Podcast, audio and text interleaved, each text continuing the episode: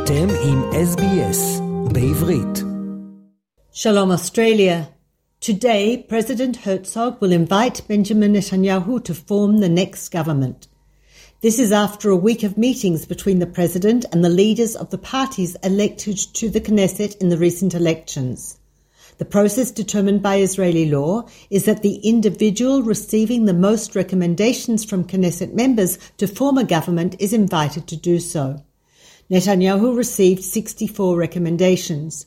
Yair Lapid only received 28, when only the four votes of Labour supported Lapid's Yesh Atid's 24 votes. The Arab parties and Benny Gantz's National Unity Party refused to support any candidate. President Herzog apparently asked the National Unity to consider joining the emerging coalition in order to serve as a moderating force among its right-wing and religious parties. Gantz has stated in many interviews that he will not partner with Netanyahu after the former Prime Minister reneged on his coalition agreements with Gantz two governments ago, preferring to call new elections.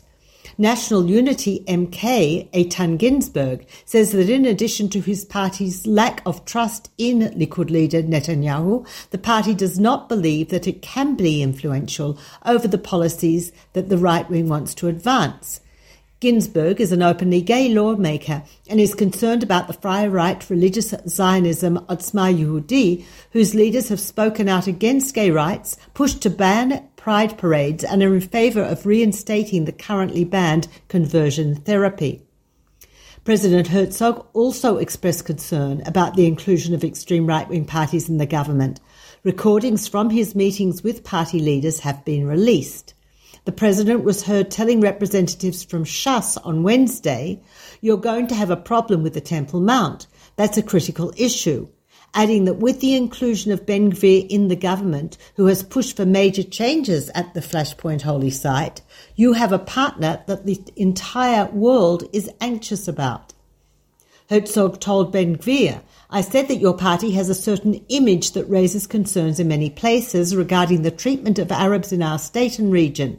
World leaders are asking me, I am asked in the Muslim world about the Temple Mount, the subject is sensitive.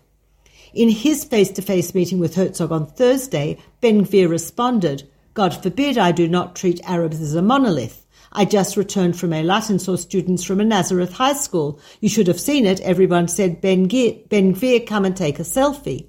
The Otzma Yehudit chair said that he would work for the benefit of the entire country, but emphasized that there should be order.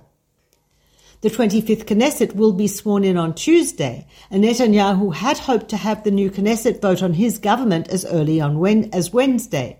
However, last night he announced that he would not be able to do so based on new demands by the Religious Zionism Alliance of Parties.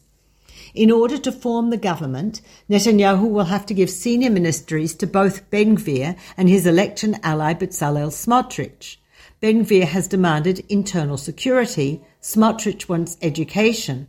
Senior security experts have expressed great concern over Ben Gvir's ability to fulfill the demands of the Internal Security Ministry. Education professionals are concerned that Smotrich wants to use the education portfolio to spread an extreme right-wing ideology in schools.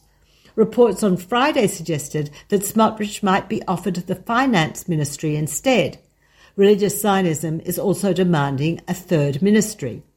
Another candidate for the finance ministry is Aryeh Deri, who has served a sentence in jail for corruption and was banned from being in the previous Knesset. The ultra-Orthodox Shas party, which he leads, is seen as the most loyal to Netanyahu, and Deri does have some experience in government, unlike Ben Gvir or Smotrich. As part of the coalition negotiations, Shas struck a deal last Friday to sharply raise the stipends that the state grants to yeshiva students. The stipends for Orthodox men who spend their day studying and not working will climb to 1300 shekel from the current rate of 700 shekel. The new amount is slightly more than soldiers in non-combat units receive. The new government will also drop the requirements for Haredi schools to teach a core secular curriculum. Itamar Ben Gvir spoke at the annual memorial service for outlawed extremist Meir Kahane. He was joined by several other members of Otzma Yehudit, which make up just under half of the Religious Zionism Alliance of far-right religious nationalist parties. In his speech at the event, Ben Gvir insisted that ultimately Rabbi Kahane was about love, love for Israel without compromise, without any other considerations. Ben Gvir said that although he admired Kahane, he would not advance legislation to expel all Arabs from Israel and the West Bank or to create a regime of ethnic segregation, as Kahane had advocated. For this, Ben Gvir was roundly booed by the audience. Also addressing the event was a former political party of Ben Gvir's, far-right activist Baruch Marzel, who called for expelling the over 300,000 Arab Israelis who voted for the Balad and Ra'am parties in last, week elect- last week's elections. Marzel declared, nothing will stop unless we drain the swamp. Kahane's Kach party has been dormant since 2005. It remains outlawed in both Israel and the US. The US State Department spokesman Ned Price condemned Ben Gvir's attendance at the event. Price said celebrating the legacy of a terrorist organization is abhorrent. There's no other word for it. It's abhorrent.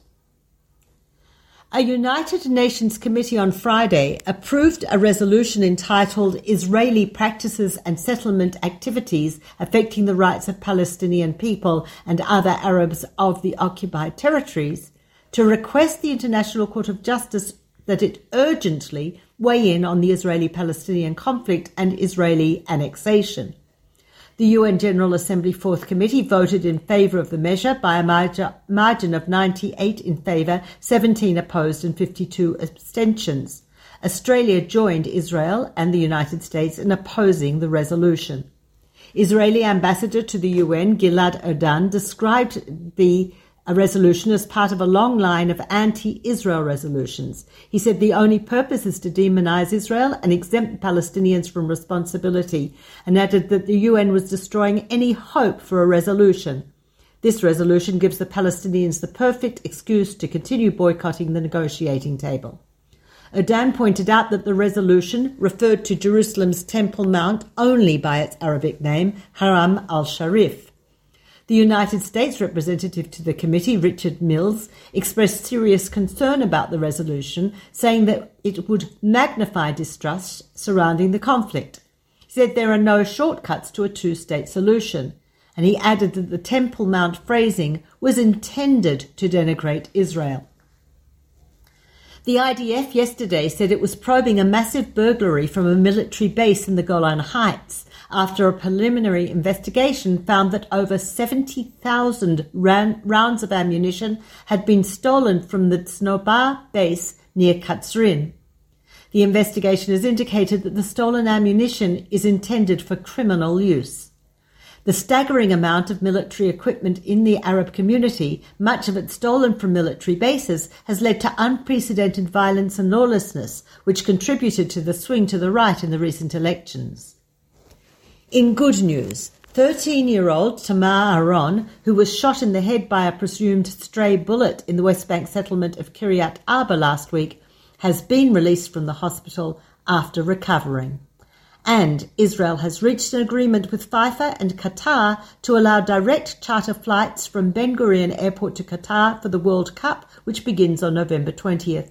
Israel and Qatar do not have diplomatic relations, necessitating the agreement announced on Thursday. The charter flights will be run by a foreign airline and will be subject to Israel's security measures.